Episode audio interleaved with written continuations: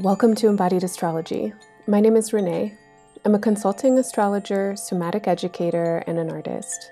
I started Embodied Astrology in 2014 as a space to explore the intersections of embodiment practice with astrological research. Over the last eight years, this project has grown to include monthly horoscope podcasts for every sign, regular embodied astrology workshops, community space, and a guest facilitators program. At the beginning of this year, embodied astrology began a huge transition, which is still continuing as we move into and begin to develop an exclusive virtual community space. The new Embodied Astrology member space is organized to support varying levels of interest and engagement. You can join for free to access my monthly readings for your sun and rising signs, these are usually 20 to 30 minutes in length and go in depth with current transits and suggestions for working with your astrology to handle the challenges skillfully and make the most of the opportunities. You can also subscribe or purchase one time access to monthly embodied astrology workshops, where I offer a somatic practice and deep dive into current astrology and the basics of chart interpretation for every new zodiac season. A level up from there gets you access to the Tea Time community space, which is a once monthly Q&A and conversational space where we focus on working with our own charts in relation to specific aspects. The tea time space is so tender, so rich, and so wonderful. And along with being a great place to learn about how astrology manifests uniquely in our different lives and bodies, it's also turning into such a lovely venue to meet and make new friends. All of the EA member spaces are accessible by sliding scale, and scholarships are available as well for those who need them. Finally, beginning in January, Embodied Astrology welcomed our first researcher into a funded residency called Synthesis Space. The goals of the research residency are to support emerging astrologers to develop their own unique synthesis of astrology in conversation and connection with other interests and practices, and to begin to build their body of work around this synthesis in a space that offers regular financial support for their research time, mentoring, access to the Embodied Astrology platform, and opportunities to share their work with the Embodied Astrology audiences. This year's resident is Katie Henderson, who is bringing their interests in sex education, doula and birth work, death and grieving practices, dance, performance, singing, and more into their interest with astrology. I've had the privilege of getting to know Katie for the past year and working closely with them since last July. As we've worked together on this residency, we've also become great friends, and Katie is now someone that I turn to regularly and often to think through astrology and life in general with. Katie is the guest for this Aries New Moon podcast, where we chatted up about the Aries New Moon, the lunar cycle that extends from this new moon to next month's Taurus New Moon and eclipse season. And about an hour into this episode, Katie and I will also give horoscope readings for the triplicities, or signs of the same element, and what we think is coming through with this new moon. I am so excited and so happy to share this conversation with you in just a few minutes. Before I do, though, I want to let you know about a few upcoming events. The upcoming sessions for Katie's Eulogy Practice series, which you'll hear more about in this episode, are April 3rd, 10th, and 17th. April 3rd is for Tea Time community members only and is sure to be an extra special iteration of this practice. If you're not a Tea Time member yet, you can learn more at embodiedastrology.com forward slash join or by following the link in the show notes. April 10th's Eulogy Practice will be a mixed live and virtual event taking place in connection with the Dreaming for Our Lives Astrology Pop Up Festival at Naropa University in Boulder, Colorado, April 9th through 12th. I'll also be offering a workshop for that festival on Monday, April 11th, which explores the power of our endocrine systems to produce altered states of consciousness. And we'll work to alter, shift, and expand our awareness to open our intuitive channels and dreaming and body oracles. Katie and I will then join Ramon Parrish and Montague Connolly for a meditation and live conversation on April 12th as the Jupiter Neptune conjunction in Pisces is perfecting. You can find more information and registration for all of these events in the show notes or at embodiedastrology.com in the workshop section, where you can also register in advance for the upcoming seasonal workshops. Finally, I just want to remind you that your monthly horoscopes are still available and still free, though they are no longer here on Spotify or other streaming platforms. It's easy to access them though, and once you sign up, you'll get them every month in your inbox. Go to embodiedastrology.com forward slash join or follow the link in the show notes. Aries season in 2022 is all about doing something new. As an artist, it's important for me to stay current and connected with my desires and to grow and change in the ways I explore and express astrology and my other interests. But as a content producer, this can sometimes be a challenge when I'm also trying to stay accountable to my community.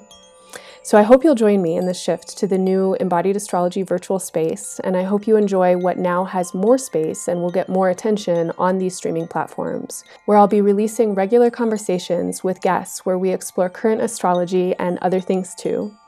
Stay tuned for a special interview upcoming on the Libra full moon with Michelle Cassandra Johnson. Michelle is an activist, social justice warrior, author, anti racism consultant and trainer, intuitive healer, yoga teacher, and practitioner. Michelle's work centers on healing from individual and collective trauma, coming back into wholeness, and aligning the mind, body, spirit, and heart. And what she has to offer is so important at this time in general and especially relevant with the themes of the upcoming full moon. Okay, everyone, thank you so much for listening. Without further ado, happy Aries new moon, and please enjoy this conversation between me and the fabulous, wonderful, hilarious, insightful, and inspiring Katie Henderson. Katie, thank you so much for joining me on Embodied Astrology. My absolute pleasure. It's good to see you, dear. It's so good to see you. Um, all right. Well, before we get into talking about astrology, would you just tell the listeners a little bit about yourself and your practice, where you're coming from, and what you're working on now? Yes. Uh, my name is Katie. I am from Houston, Texas. I am very queer. I am very lesbian. And I'm really interested in healing. Um, and I'm defining healing as um, like looking where holes are and patching them up so that things can grow from them. Um i i think grief is important. I think sex is important. I think if you have sex in the right way it can be a ceremony of grief and reclamation. Um but you know as i deep dig deeper into this um i'm also a dancer and a singer and an astrologer and a doula. So I'm often thinking about the body and how it is a source of pleasure and momentum and movement. Um, and so when I'm thinking about all of these practices, they all kind of overlap. And so astrology is a catalyst for healing. Movement is super connected to astrology. And then that can also be a space to both create ritual around mourning, but also ritual around pleasure and um funny enough i'm thinking of like activism but sure activation of self in new ways uh, but yeah you know i believe in being cute and i believe healing is cute and i want to um i, I want to be different and i want to build a legacy that i haven't seen before mm. Uh, since you've been in the synthesis space and the research resident at Embodied Astrology, you have been interested in some spaces in the chart wheel in the 4, 8, and 12 houses. Yeah. Um, can you talk a little bit about that? What you're tracking and what you're working with? Yeah, I'm thinking a lot about home spaces. As you know, Jupiter is transiting my fourth house um, and activating my Cancer moon and my Scorpio, my Jupiter in Scorpio. But largely, I'm thinking about, you know, home as an origin story, but I'm also thinking about 12th house as this home that we didn't necessarily agree to because it's right before one. Um, I'm also thinking about 12th and 4 as a site of belonging. And what does it feel like when you don't feel like you belong? Um, Chani Nicholas speaks of 12th house as this place of exile I'm also thinking about like octopus tendrils when we're thinking about entanglements of eighth house. And, you know, what does it mean when we didn't agree to our circumstances? Or what does it, you know, what does ancestral trauma look like when you don't really have a choice in, in how it shows up or like, or, or it happening? Um, and then how do you move forward holding all of those things. And specifically for me, when I thought, when I was doing like my early astrological research, four, eight, and 12 felt sometimes super flat and like not holding the totality of like, yeah, what does it feel like to not belong? What does it feel like when you don't have a home? What does it feel like when home is not this place that you constantly return to?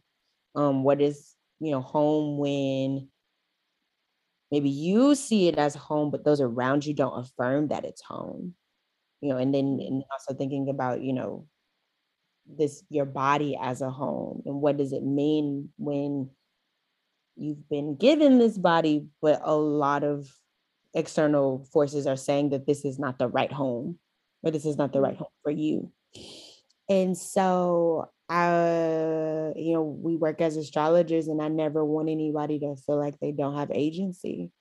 And I never want somebody to feel like their grief or their legacy or their stories are too much for them to move through or move with. And so it's been really important for me to look at these houses and these themes and look at how they resonate in the bodies so that we can move with them and move through them, that they're not um, our detriment or our uh, they're they're not always like our pitfall, but they're like a source of abundance and great gift. It just requires a certain type of support. And so, like, okay, then how can we think about the practices that create support so that we do create that mobility? Mm. Is what mm. I'm I have really loved working with you over the last several months and getting to hear the way that you craft language around experience. Um, you were the first person that said to me, Renee, I need an echo. And you, the way that you are framing echoing as a practice and a practice of care and support has been really illuminating and also has started to change my practice a lot and how I think about it. Um, and I feel very excited for your synthesis, for the ways that you're bringing together your different interests and uh, trainings and modalities and skills that you work in. Um, you've been beginning to develop a, a, group practice and a participatory practice mm-hmm. around mm-hmm. eulogy and you're offering this in the in the EA space. And I'm wondering if you would uh, talk a little bit about your eulogy practice series. Yes, and shout out to everybody who's listening, who's actually seen me virtually through EA. I love being in EA because we be having a good time. And I also just want to say that I appreciate so much just like being in EA space because you know, for those who have never been to a tea time, you just never know what can happen. And I just appreciate that because it could easily not be supported. You know, people are going through transit, mm. people are spilling their guts, and you're just like there to hold. And so I appreciate the opportunity to bear witness to folks really just being in these transits for better or for worse, because some of them are fucking hard. Um, but the eulogy space is so funny because I was working on a residency application today um the usually the eulogy space actually came out of I don't actually know. We, talk all the time, but I don't know if I actually ever told you this. I had a really bad edible trip. you didn't tell me this. The worst edible trip. I had uh had a brownie and I felt like the center of my body was opening up and I was just seeing dirt fall inside myself. I thought I was dying. I really thought I was dying.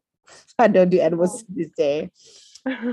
and as the high kind of came down, I could hear all of the things that were like scaring the fuck out of me. Like I kept thinking, like, oh my God, I'm gonna die and no one's gonna hear me. Or like I'm gonna die in the middle of the street and no, it's not gonna matter and as a Capricorn stellium bitch, that's not my lane.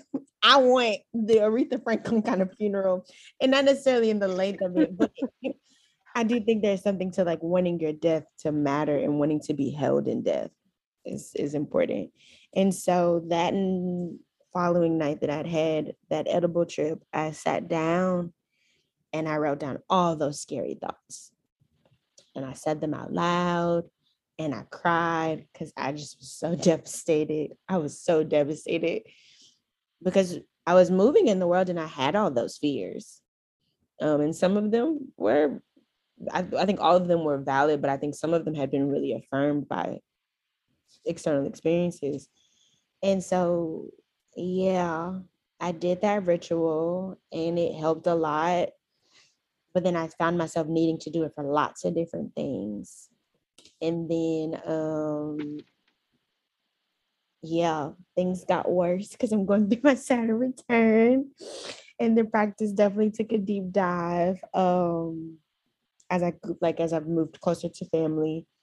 And so yeah, I just I noticed in each iteration of doing that ritual by myself how I just wanted someone to sit with me in my own death.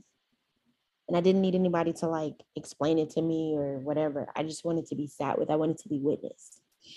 And so the eulogy space was really birthed out of I do know what it means to mourn alone. I really do. And I if I'm being honest, I do think it's necessary for me personally. Like it's just it's a part of my practice at this point.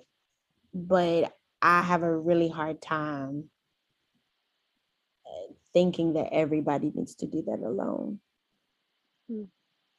And so the eulogy space was just my opportunity to sit with people. And in the first workshop, I I said it. I was just like, you know, I carry each of you. When you have such big water placements like I do, there is this receptivity. There is this thinning of veils that we talk about. And I just it, even now I feel myself like getting emotional. Like I don't think people are supposed to go through that alone. I really, really don't. And I notice the ways that this society just does not leave a whole lot of space for people just to sit with their own grief without having to mm-hmm. fix it or groom it. And so, yeah, the eulogy space is an opportunity for you to come. I'm gonna lead you through a meditation that I absolutely love. I've been sitting with this meditation for a couple months. Um, we're gonna listen to some music that I think helps me get close to the spirit. It is gospel. Um, and I make disclaimers in the workshop about people's relationship to gospel music, um, specifically specifically of the Black church. And then yeah, I give you prompts that have helped me kind of sit in that grief. And then a big chunk of the workshop is folks offering eulogies to me. Um, I don't say much other than thank you for sharing. Um, and it feels really important for me to echo that grief if there's some grief for me to eulogize in that moment so that there's no like hierarchy. Like I'm with y'all in this too. I just create a container, but like I am very much so actively grieving just like you. And I hope, I really sincerely hope that if you come to this space, you people have like a really good understanding that like grief is not linear. And like I hope people like people listening are just like they know I've done this this ritual that I'm doing with these other people. I've done this ritual like daily in certain seasons. So it is a it is a practice that you can be in daily and I think that that just speaks to that grief can look so many different ways. And the best way to be with that grief is to be with it and find ways to support it. Not feel like, oh, it's it's bad or you can't because we gotta work eight hours a day. Like fuck that shit. Like, mm-hmm. yeah, like there's always space to grieve.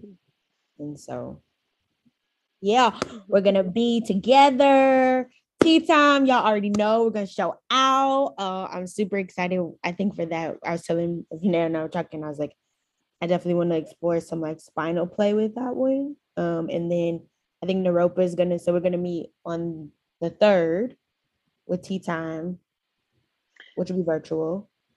And then Naropa is on the 12th, the 10th. Yeah, so we have um so your upcoming tea time events on April 3rd is for tea time members only, which is an embodied astrology member space. So folks who are subscribed to tea time, you'll get an invitation. Um, if you're not subscribed, you can subscribe, and that's going to be a special space Yeah, uh, with with Katie. And then on um, April 10th, you'll be presenting in Boulder, Colorado at Naropa University for the Dreaming for Our Lives yeah. uh, astrology pop up festival. Um, yeah. On April 17th, and all the sessions are available virtual, and April 10th is mixed. So folks are in the Boulder area and they want to come to the live event, they can. Yeah. And what's super special about the Boulder one um, is that I am thinking I'm going to sing because it just, when I looked at the conference and its layout, it felt important to offer my voice in that space. And so, yeah, I think it's important for folks to know that I am creative. And so I do like to switch things. I am also Sag rising. So it's like things do need to be a little different, you know, keep me on my toes. Um, but honestly, it's really, it's really about the container and folks just showing up in it in a way that they feel held. And I'm super grateful, both the EA, but also everybody that showed up for the first session. It was beyond any expectation I could have had. And so, yeah, it just, it, I felt super supported. And so I just appreciate yeah the ways that folks reciprocated that support from me.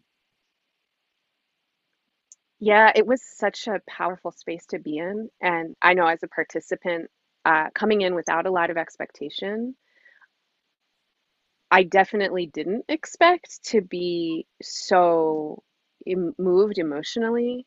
Yeah. Um, and I felt like the container that you held and the invitations that you made really opened a big portal for a lot of both grief and love to be expressed. There was so much love in the group.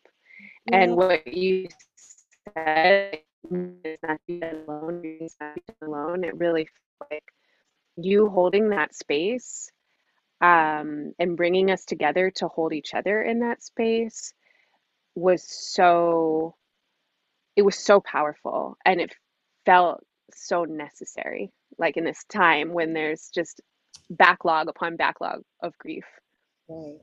Yeah. Thank you. yeah Yeah.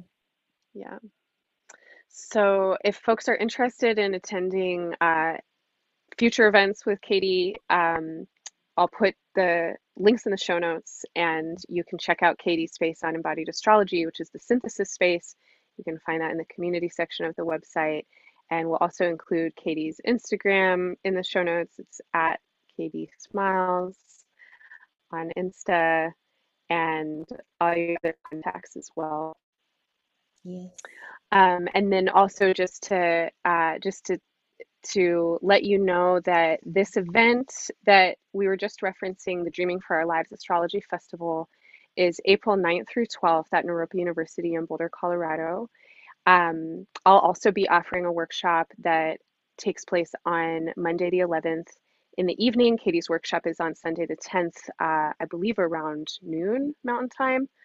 Um, my workshop is on the e- uh, the evening of Monday the 11th, and I'll be offering a workshop that is an iteration of of a workshop I gave in Pisces season this year. We'll be exploring the endocrine system and working through glandular awareness to expand our states of consciousness and get in touch with our psychic, intuitive, and dream bodies.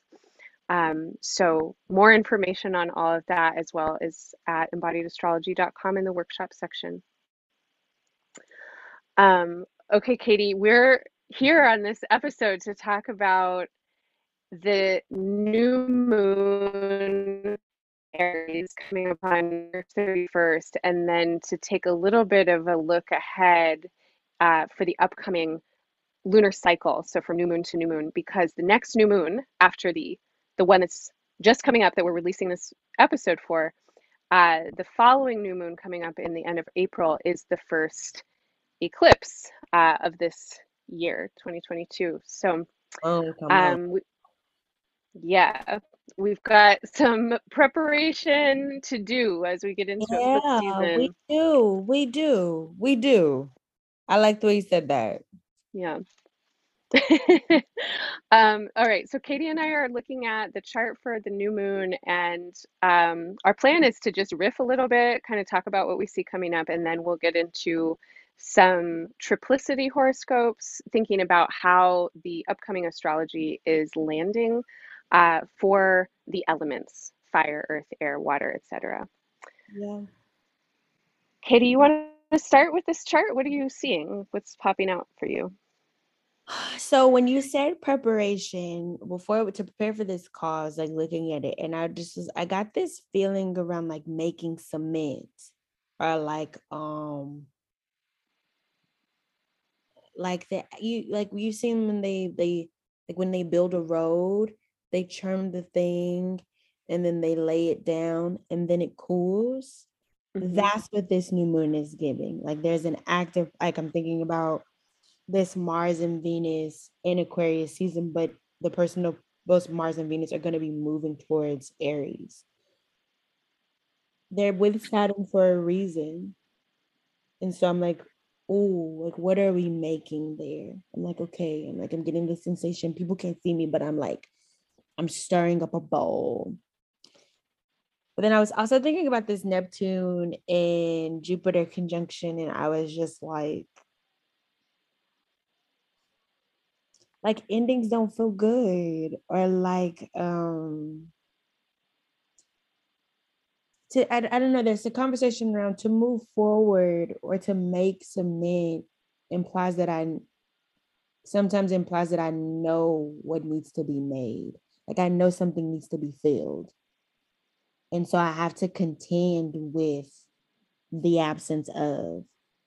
And so with that jupiter and neptune i'm like oh you know, maybe somebody don't want to contend. Like just because you need to make cement don't mean that you're ready to make the cement. And just because you're making the cement don't mean you're happy to be making the cement.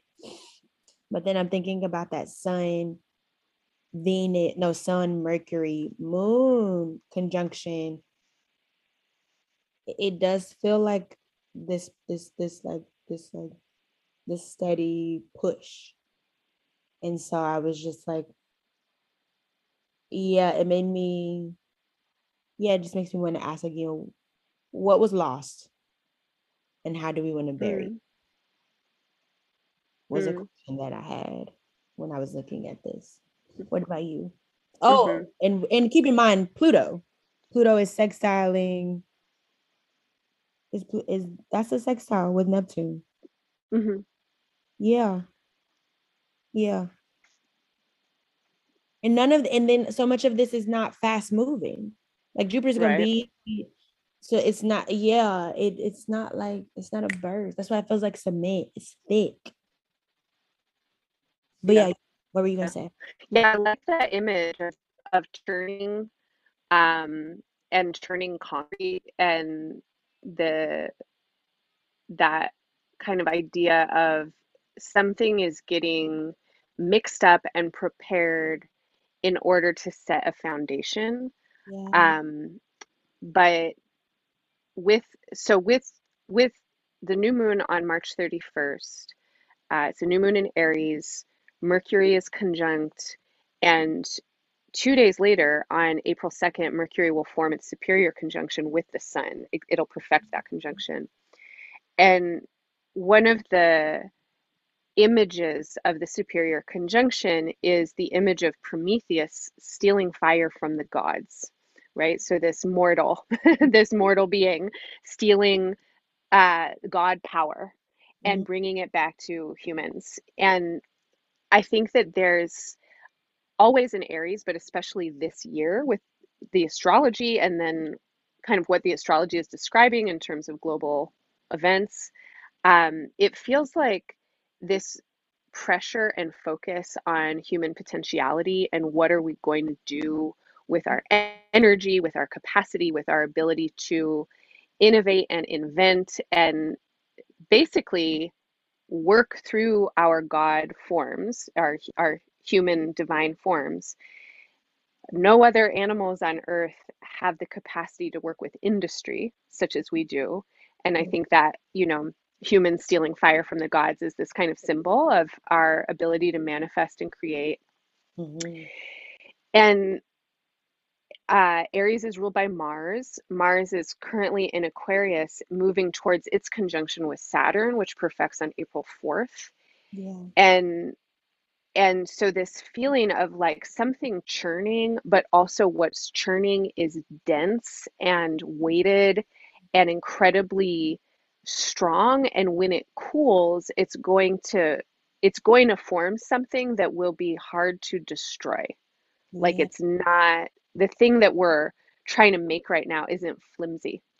Yeah. Um, Yeah. but right, but but what you were talking about um, towards the end of what you were saying, that this death energy is simultaneous with this churning and forming energy, and how you're reading into the sextile with uh, Pluto and Neptune. I definitely agree, and I feel that. And I want to add in the nodal axis, um, which is also aspecting Pluto and Neptune uh, by trine and sextile. Yeah. And I mean, I guess what's what is coming up for me is this relationship that I think on a personal level we always have to the collective level and what it means to be human beings in our terrestrial animal bodies living on a living planet and going through such uh, an intense global crisis of, of kind of like overlapping um, proportions Yeah. and then how that you know how that comes into each of our individual lives and what the choices are that we're making currently and you and i have had a lot of conversations about Mhm. Not wanting to make choices that keep us in places of complacency or stagnancy Yeah. because time is too short and it's too precious right now Yeah. But well, and not but you know, it's in especially now for me specifically because I'm going through my Saturn return and I am a fire rising. I see the ways that sometimes the thing that I thought or the the other path that I like I just I knew that there's like, oh, this is exactly what I'm gonna do. And then you and I will have a conversation and I'll be like, there was something so much simpler. There was something so much less effortful. right Um, and as I'm thinking about this Neptune and Jupiter conjunction and thinking about what we're going to talk about with that eclipse, I am curious about the like doing less and having a great impact. Or maybe even I think I was listening to Jessica Lanyadoo, like Lini- just like the sometimes the difficult work is the churning. mm-hmm mm-hmm It's not avoiding. Sometimes it is using the voice and saying, but I just I, th- I think a lot about Pluto and I think about a lot of like what's going on and I see the ways that like oh we got to concretize the thing we got to control the thing we got to go steal the fire we got to re-industrialize the fire we got to make sure everybody has this thing and eulogies don't work that way. Mm-hmm. I, I just want to say out loud like if you the last time you went to a funeral what happened when they said everybody get their two minutes? People go up to that mic they burst into tears sometimes. They tell funny ass jokes. People are there telling them to take their time and that is, that is sometimes i think so much more impactful than this this this this need to com- commodify or to to contain and grab it. It's almost yeah. especially with that Nep- neptune jupiter conjunction it's this sense of like surrender. Right right. Yeah container for it. Yeah. Yeah, I'm I'm looking listening to what you're saying and then looking at this square that is ongoing throughout 2022 between Uranus in Taurus and Saturn in Aquarius. yeah. And as the eclipse points come in, as the nodal axis comes in and starts to align with Uranus, and at uh, March 31st's new moon, the south and north nodes, the eclipse points will be squaring Saturn. yeah Um, you know, I'm thinking about, or when I was listening to you, I was thinking about what feels like the call to action right now, which is on a massive level and also on a very personal level, restructuring, yeah right? Like we're years into this pandemic, a lot has been exposed. Um, it in some ways is back to business as usual for some people, but a lot of people have had their lives completely turned upside down for better or for worse. And and or have witnessed others' lives being turned upside down for better or for worse. And there's a lot of I would say frustration with the status quo and need to do something different but there's stagnancy because the systems have not changed yet. Yeah yeah yeah yeah. And and there's like this spinning of the wheels right that can happen certainly institutionally and systemically but also personally where it's like i want change i want to do something different oh but i can't like oh but it doesn't work you know oh but i have to do this i have to pay the bills i have to fill these responsibilities i have to survive da, da, da. And so it can feel like just spinning wheels, spinning wheels, spinning wheels. Oh. But at the same time, a lot of us are out here listening and amplifying and calling in unison for what actually feels extremely simple, which is a deeper listening practice, yeah. right? Which necessarily is going to include eulogizing and mourning because yeah. so much has been lost and it's been centuries now. Yeah and if we're going to actually figure out a new thing, we have to contend with what mm. has been lost and now what is present. Yeah. So that we can feel our way into something new. And when you're saying, oh, it feels simple, like do less. Yes, I really feel that with this new moon, that there's this a simultaneous urgency to change, to move into action. And at the same time, there's a deeper calling that is asking for rest, for doing less, for yeah. listening more, and for tuning in with more subtle spiritual or intuitive guidance. And letting that actually be the directive force for the strategies we're trying to come up with rather than strategizing our way through it. Yeah, and it's hard. It's like when I, because I remember looking, I was listening to your year ahead, I was listening to the astrology podcast year ahead, and everybody was talking about, oh my God, oh my God, April 12th, you know, Neptune and Jupiter. And I just remember feeling like, that just sounds like a lot of fucking water. that sounds like a lot of water. And today I was going back and looking at some old footage of me singing. And I think it was the last eclipse. Was there an eclipse last year? The full moon mm-hmm. in Gemini? Mm-hmm. Yeah, you did a, a concert for that. I did. And I remember I was so tired. I was so and thinking about this Uranus square, and I talked to, I was like, yo, this Uranus square has got me under it. But I'm if I'm not mistaken, I sang an Adele song. It was Daydreamer.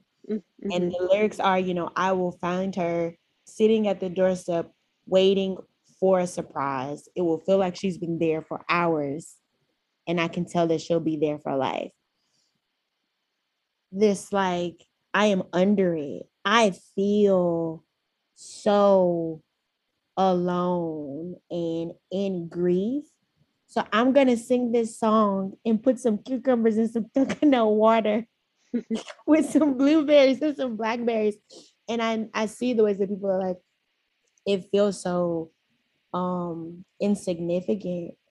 But I, I was listening to Jessica today and she was like, you know, acceptance is a real ass thing with that Jupiter and Neptune conjunction, I do feel like there's a lot of space to run away. It's like, it's too much. Like, how do I hold the grief of so many ancestors that are still emerging? Mm-hmm. Let alone what's happening right now. So I, I want to like just honor that it's it's a lot and the the embodiment practices that you have to sit with that allotness are just so significant because we are the the descendants of so many people that just didn't have that space mm-hmm. Mm-hmm. and so it feels so important to embody grief and listen to it. That like to embody grief feels like an act of surrendering. Mm-hmm. Um, yeah. Looking at this um, series of events between new moon and new moon. Yeah. Um, what we've been we've been talking a lot around the Jupiter Neptune conjunction, which is uh, April 12th. And so as we head into the new moon um, on March 31st, the new moon in Aries, this is a conjunction that is in strong application. Jupiter yep. is only two degrees away from Neptune. Yeah. And the next uh, little under two weeks from new moon until April 12th, Jupiter will be applying in its conjunction to Neptune, moving towards perfection on the 12th. And um, oh, I forgot to say, you and me and Ramon and uh, right. uh, Ramon Parrish. Yeah. And um, Ramon Parrish is the astrologer and faculty member at Naropa who's putting this festival together.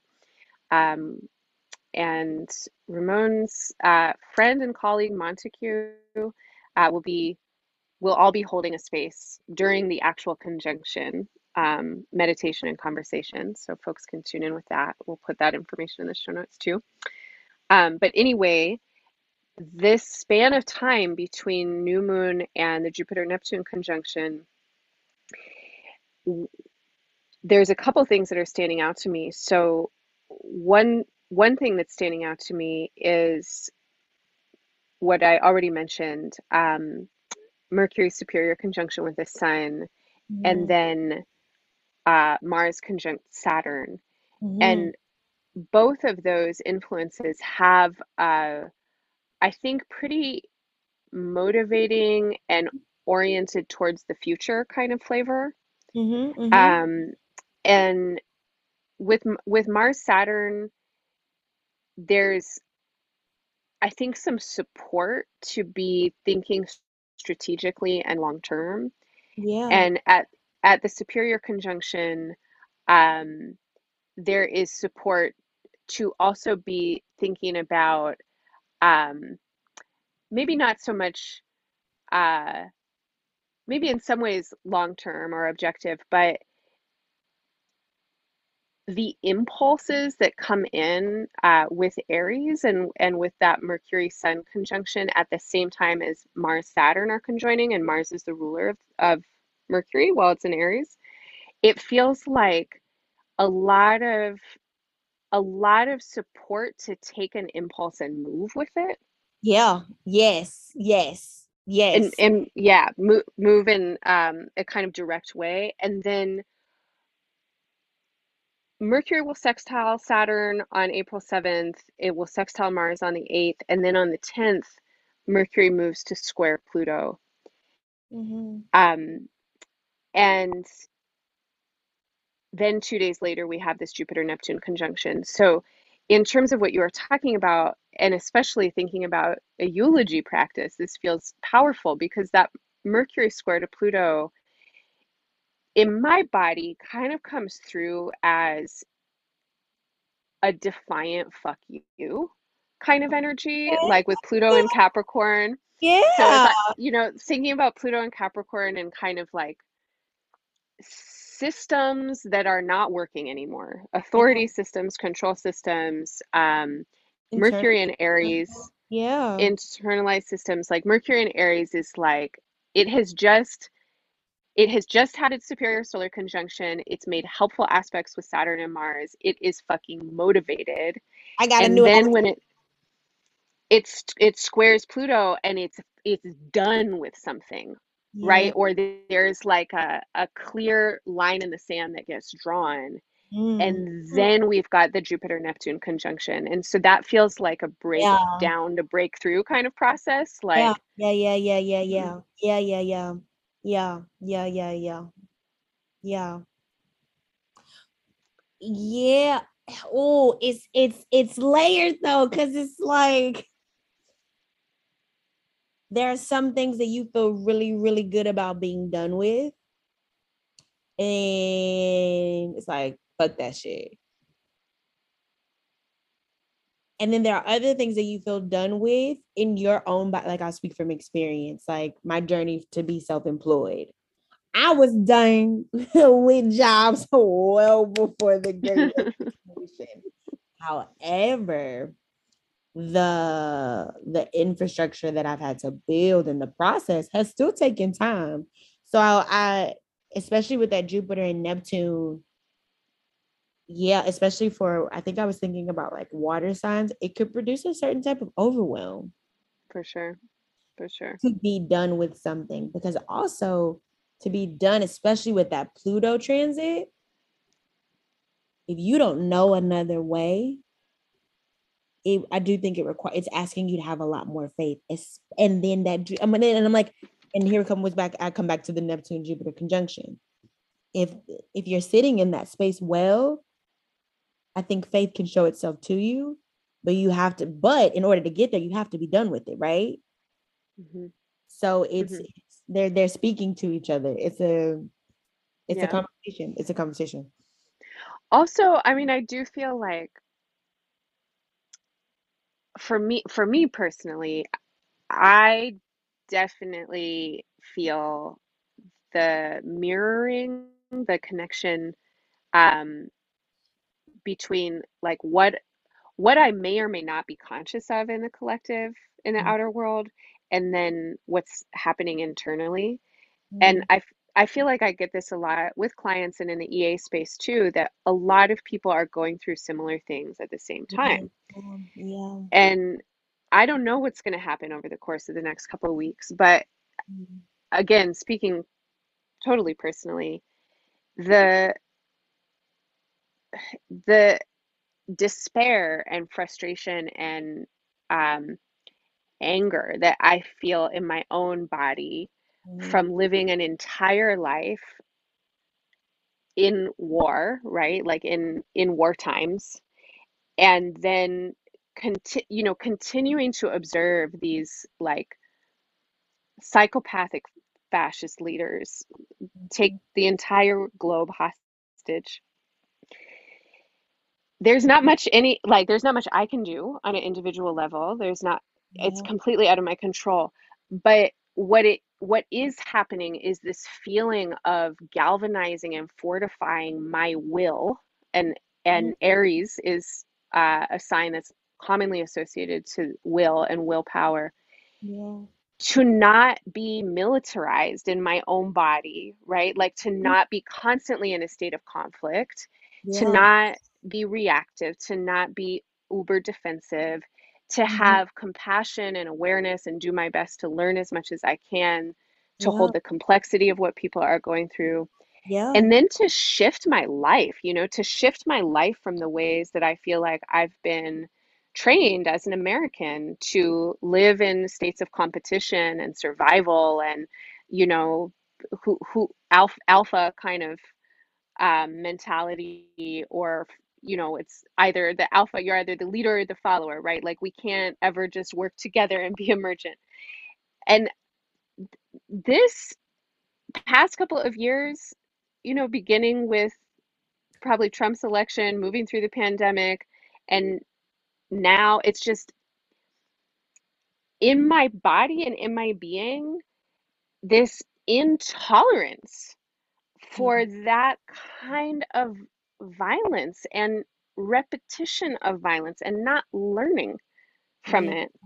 Yeah.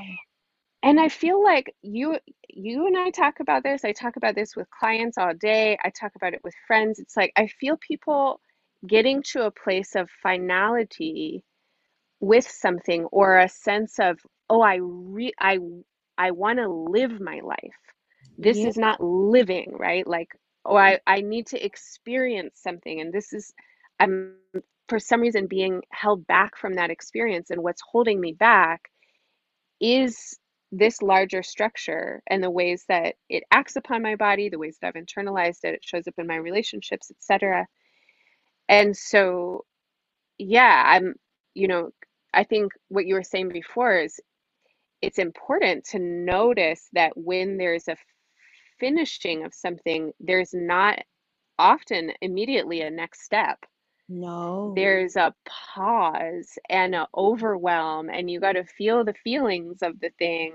Um, yeah. And Yeah. that needs to be its own process and its own time. Yeah. And as we move forward for the next month, we're moving into eclipses. Mm-hmm. And when we when you and I were looking at the eclipse chart, uh, you said, "Wow, this feels so soft in a different way." And then later you used the word stunned, and I used the word gooey. And so there's there's almost this feeling of, you know, what that Aries new moon and the weeks following is pushing forward is this Yeah. intense amount of energy that needs to emerge or that is going to emerge, and then the repercussion of that Mm-hmm. and and what then gets to come forward through the body and through the emotional uh, body. Yeah. Yeah. As you were talking, I was like, right, like we, we or I, I'll speak from the I. I have bought into these systems too. And so to to become finite with them is to also accept that I did buy into them. Yeah.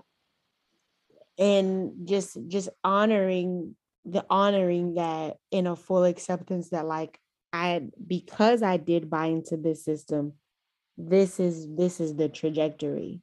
I just I I just feel like that's super important to name because it's yeah, it's like Sankofa. Like I know where I'm going because I know where I'm I know where I'm coming from. Right, right, Um, right. And when you recognize that you've bought into those systems, you're also recognizing that there are layers of relationship that are invested in those systems. Like, you know, we've been talking about how how do we shift in certain relationships and you you are I'm thinking of one of your current life experiences, you know, wanting to shift and then feeling that relationship, the way that people are functioning around you is bought into that system. And so in order for you to shift, there's also a need to maybe end or transition in a relationship. yeah, and I can't. I mean, I can't. So much of the eulogy text was birthed out of. I have continued to move, but it is not. But then it has not been without great grief, Right. And so they they, they come together. They don't. I, I I feel like oftentimes when I've been told certain things, people just do not. It, it's I've I've been. I do feel like that's capitalism. Like, oh, just keep going, baby. You gonna be all right. And it's like I'm gonna keep going, and yes, I'm gonna be all right. But if I don't embody what it feels like to not be all right, or to just say, "Hey, I know what it's like to lose," hmm it does definitely shift the changes that I have access to. Because I think there was even something else that you were talking about in terms of agency. These structures are not small. I completely understand why when that Mercury in sextile that square, some people might feel like really immobile because you're like, mm. this system has all the power and I'm just a pawn in a larger scheme. Hmm And so, and then that, and then with the with the conjunction with Neptune, it's just again, it's just like, you know what, it nothing really matters. You know what, Right. like Right. damn it to hell, the system is larger than me. What am I really gonna do? Right. But if we are thinking about the conference with Naropa and we were talking about water and we're talking about streams, I do think similar to what you were saying. If I shift my body in small ways and other people are doing the same, that is how you build that is that is a way of making cement, Right. way of building new legacy. And I think Right. And I, because it's small. hmm hmm But that, yeah, and that churning, um, you know, I think to get to the, or maybe there are different different phases in the process of going through what you just named, like, oh, fuck it, these systems are so much bigger than me. Like, I don't know what I could do. And the and the giving up or the apathy that I think can be very present with this current astrology. And with this Aries new moon, there is some kind of instigation. We're moving towards eclipses that I, I do feel curious about what's on the other side of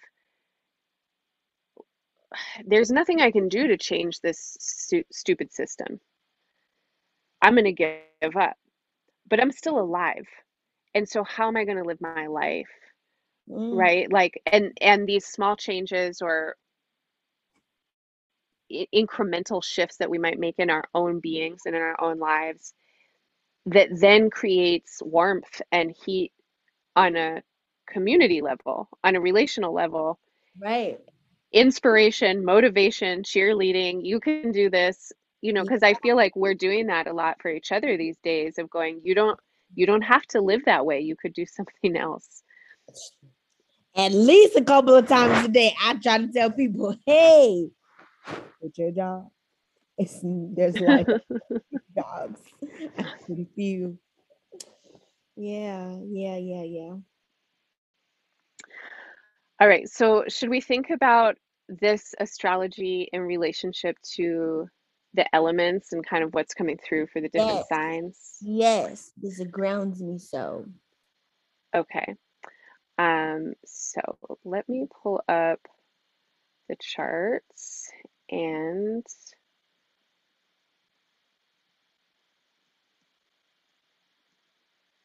All right. So let's start off since we're working with Aries, uh, thinking about the fire triplicity. Yeah. So, folks who are Aries, Leo, or Sagittarius, Sun, Rising, Moon, or you might think about any other planetary placements you have in those three signs. Mm-hmm. So the fire signs, um, every fire sign is getting this new moon in uh, one of the most um, personal or self-oriented houses. Um, Aries will have the new moon in the first house in the Aries placement. Uh, Leo will have the new moon in the ninth house, and Sagittarius will have the new moon in the fifth house. Yeah. Um, the first, fifth, and ninth houses are kind of an axis of alignment when it comes to selfhood. The mm-hmm. first house pertains to the identity and to the ways that we feel ourselves and our unique embodiments. The fifth house is the pers- space of personal expression, um, generative, vital life energy, creative energy, and neurotic energy. And the ninth house is uh, your past, the meaning that you're making out of the world, and kind of the philosophies or belief systems that you're going to live by. Mm-hmm. Um, so that means also that you know with everything katie and i have been talking about we've been kind of jumping around a lot between the new moon in aries the jupiter neptune conjunction in pisces um, and then what's happening in aquarius. Yeah. Mm-hmm. um, and so all of these uh, movements Uranus, plus uranus that saturn uranus square that we touched on too Right, right, right. Yeah, all of these movements in the charts, I think, are for the fire signs especially are it feels like there's there's an a lot of emphasis right now on what's happening in relationships in the relational spaces and how this is changing your inner body and sense of emotional capacity and then how you want to act and enact in the world and express um, or bring yourself forward but it feels like relationships on some level communication contracts and relationships who you're hanging out with how you're connecting with them like this is the place where there's been a lot of focus and now that focus is moving into some kind of new way of embodying yourself being in the world. Yeah, especially when we think about where where Taurus is transiting for these. Mm-hmm. Yeah, yeah, yeah. Um, something I noticed was that especially with Chiron moving through there, maybe you're seeing old wounds from a different perspective. And I think that speaks to what you were saying about relating with the people differently. When you can see those wounds from a different perspective, maybe they're no longer barriers to relating. maybe they become an avenue to seek support from. Um, and it might even just guide you to move like I was like new intuitive impulses because I was also thinking about I think it was that Chiron um, conjunction, this new way of valuing yourself and what you bring to the table. Mm-hmm. And I do think yep. there's this, yeah, there's like, I, I, saw the image of like a lighter, like a new flame. Mm-hmm. When you're seeing these wounds from a different place and you are seeing yourself from a different place, there is this permission, this opening for for newness um, and it reminds me of someone that said, um, someone said to me, or I said it to somebody, it's like when shit is new, it's new, right? Like it's un, it's unknown to you because it's new. And I think that that's kind of exciting for fire folks. Mm-hmm. It's like, oh my gosh, damn, I ain't never been here before. What is this? Like, what does this do if I go like this? Also think about that fifth, ninth, first house. Like, if I do this, it, it becomes exploratory and it becomes it becomes playful mm-hmm. Mm-hmm. because it, it it is not familiar and i think that's the beauty of it mm-hmm. thanks for bringing chiron in i'd forgotten that chiron is conjunct this new moon because the astrology software i'm using at the moment doesn't add chiron um, but yes chiron is there at the new moon conjunct with mercury the sun and the moon and I remember when I was doing the Aries season horoscopes, having this feeling of stories need to be told and retold. And mm-hmm. there's to go back to uh, kind of this feeling of like a need to listen. Mm-hmm. I'm wondering about, or I feel curious about uh, fire sign folks um, having experiences right now where it's like, like fire rising. I'm a fire sign. So like we're able to listen to ourselves in a new way and mm-hmm. hear um hear the process of changing narrative because the narrative isn't changed yet. It is in a state of change. You know, and feels like uh, it feels like a lot of us might be recognizing where we've been telling ourselves stories of our own failing or inadequacy or ugliness or something like that that this new moon is a time where oh i'm ready to change the story Literally. but i need to hear the story that i've been telling myself and then i'm getting new words because the story is changing and that old story is no longer relevant yeah yeah yeah i too am a fire rising. And I approve of this message. yeah, it made me want to ask them um, specifically when I was going through this. It was there, it was fire signs that I wanted to ask. What did you lose? Like, what did you bury and how did you bury it? Just to bring mm. it to that. Because there was something about the way that I was seeing fire show up, and I was like, you want the I, I I was like, you want this to feel like a slow burn.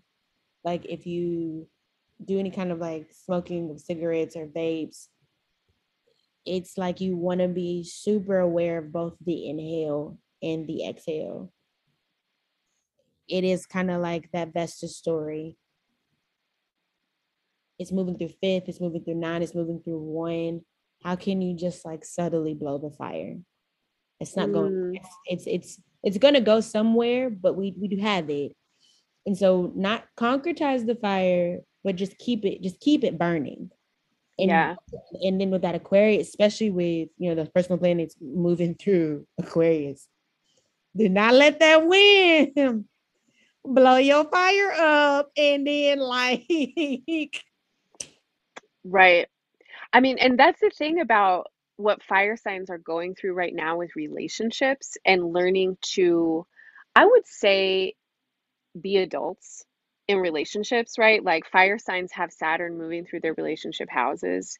And there's so much that the fire element is learning about moderation and accountability and integrity and patience and yeah. process.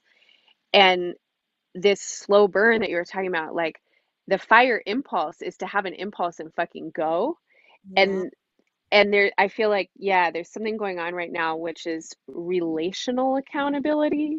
Mm-hmm. And so the impulse is there, but we don't want to burn everybody. We don't want to burn all of our bridges. It's like we have to learn to cultivate this fire and tend this fire and move towards it in ways that bring the relationships that we want to maintain with us and invite others to circle around this fire together.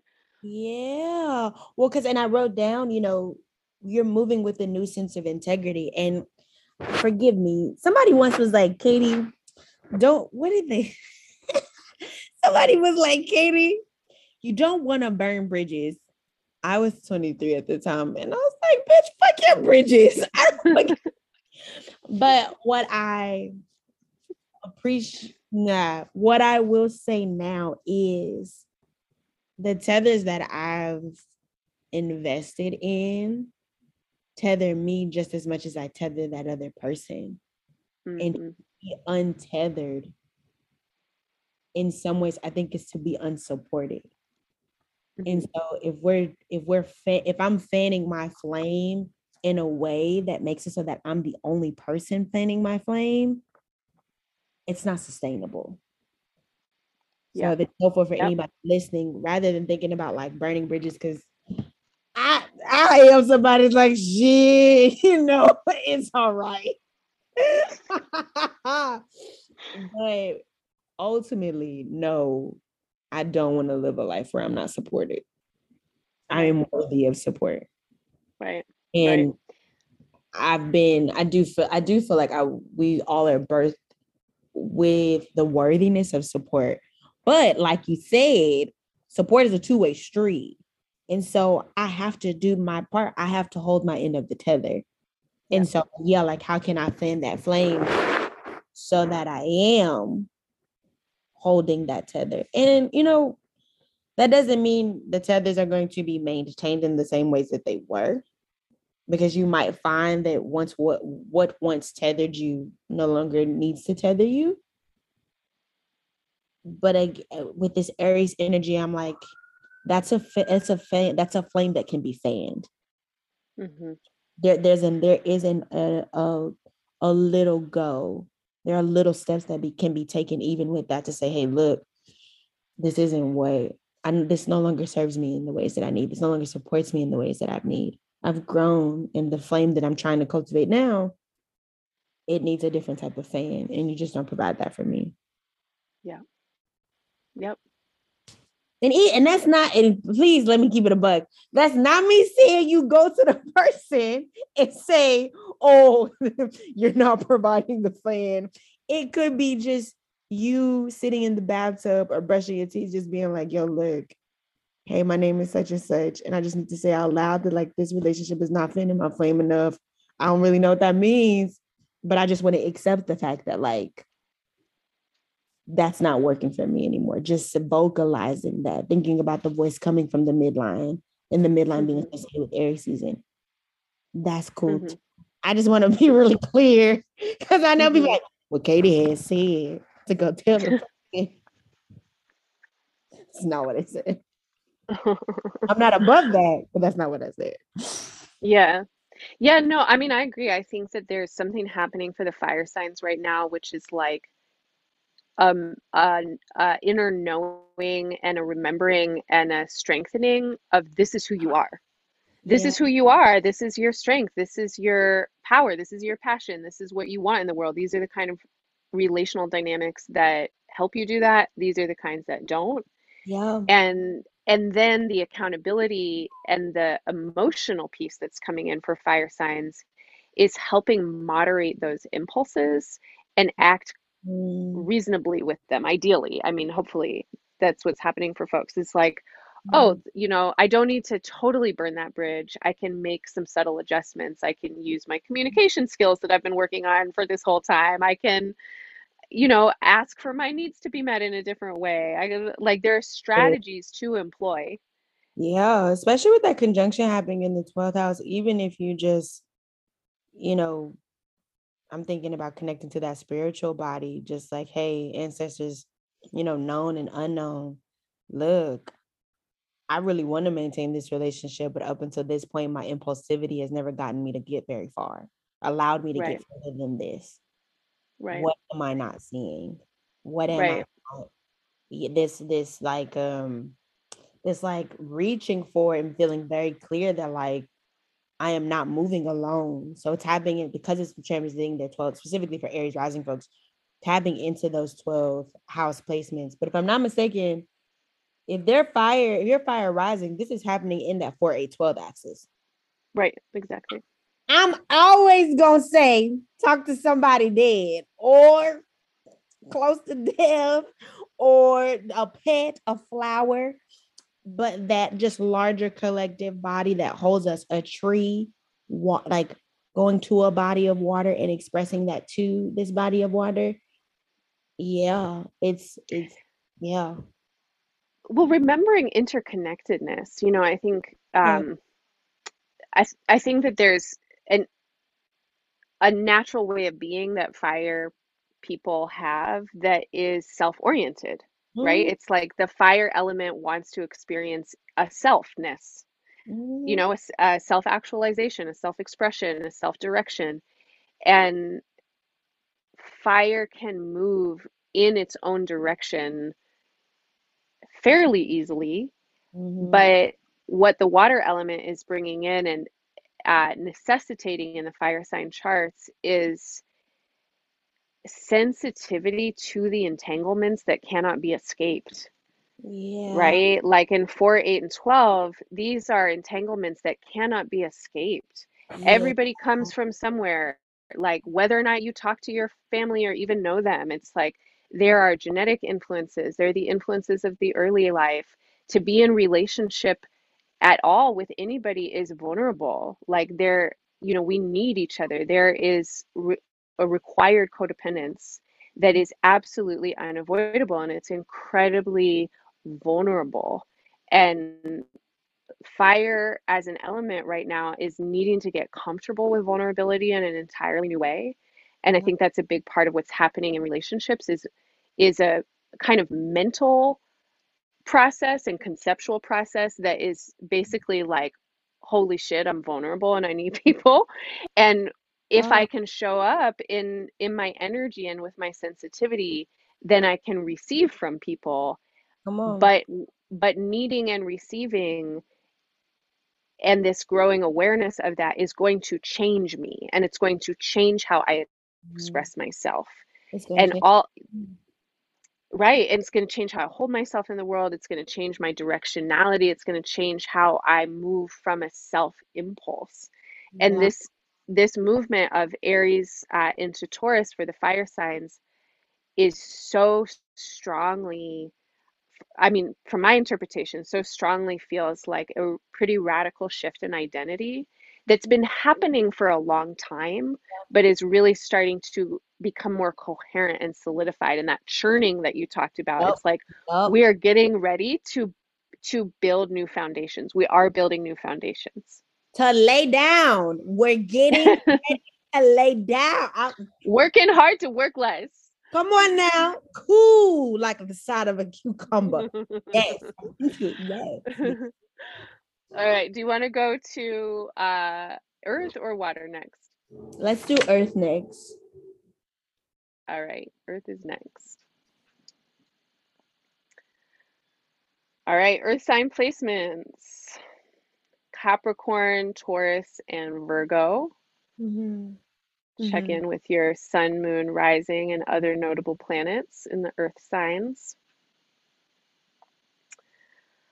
All right, so the earth signs are getting the new moon in the 4 8 12 axis. Yeah. Yeah. Um, what do you what do you have to say about that?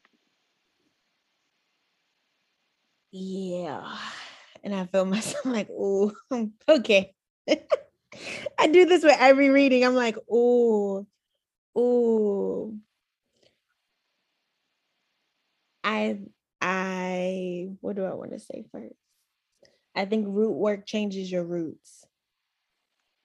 And I just want to honor that I understand that to to feel uprooted is a really difficult sensation to feel.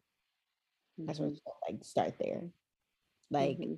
that transit across that that what would most people would have their IC for Capricorn um, rising.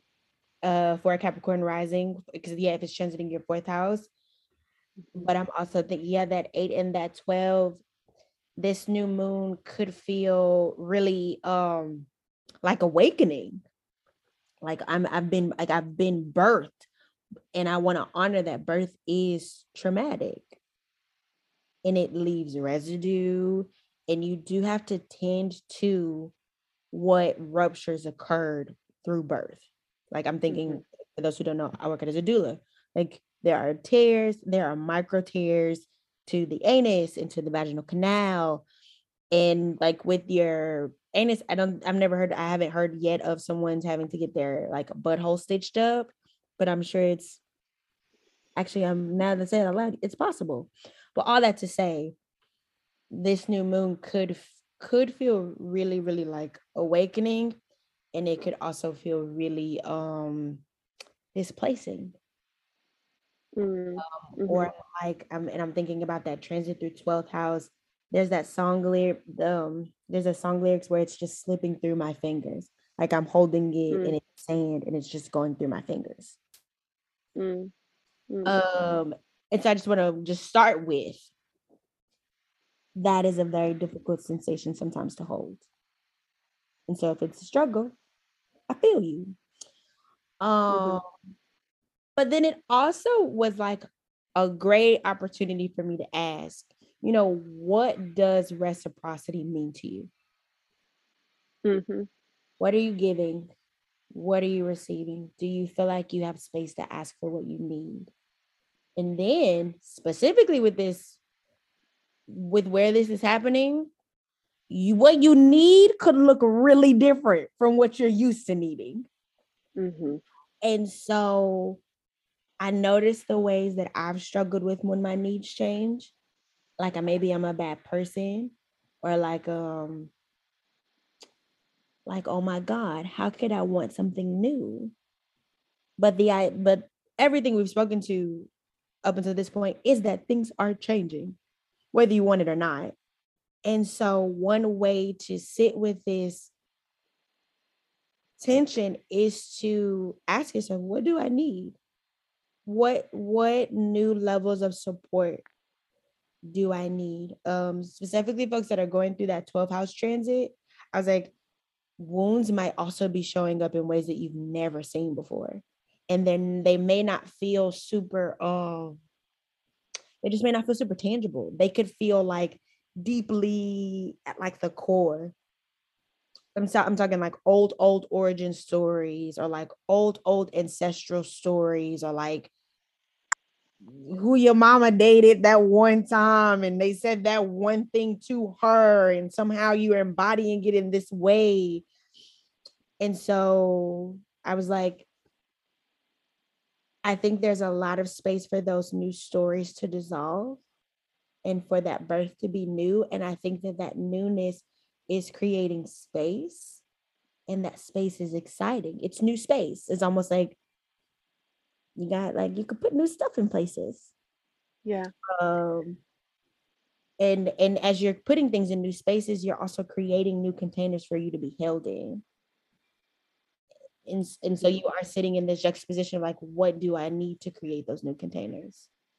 Mm-hmm, mm-hmm. how do i release this like pressure to not need a new container and just and, and accept oh i need a new container now. Uh-huh. Yeah. Yeah, I'm getting a lot of differentiation vibes for the earth signs and this new moon in for all the earth signs, either uh 12th house uh, for Taurus rising, fourth house for Capricorn rising, eighth house for Virgo rising. Um, these are such personal placements in the chart. And a moment ago, when we were talking about fire signs, and I was like, necessary entanglements, right? Like you can't get away from relationship. Yeah. And there are levels of enmeshment that have been previously unexplored or you just thought that's the way that things were. Mhm. And now the earth signs are recognizing, oh, I can have differentiation here. yeah, you can have agency. And you can Mhm. have agency. And it feels like um, the earth signs are needing to come into themselves in a different way and recognize where where and how they're putting energy out into the world like you said that you know what what are you asking for here is is this is what you're giving wanted first of all? Is it being received by whom you're giving it to? Why are you giving this? Was it because your great great great great great grandfather said that this is the way you got to give and now everybody's been doing it since him? Because this is the family pattern? Are you giving this because this is what you subtly infer from your domestic partner that they want but you've never had a clear conversation about it?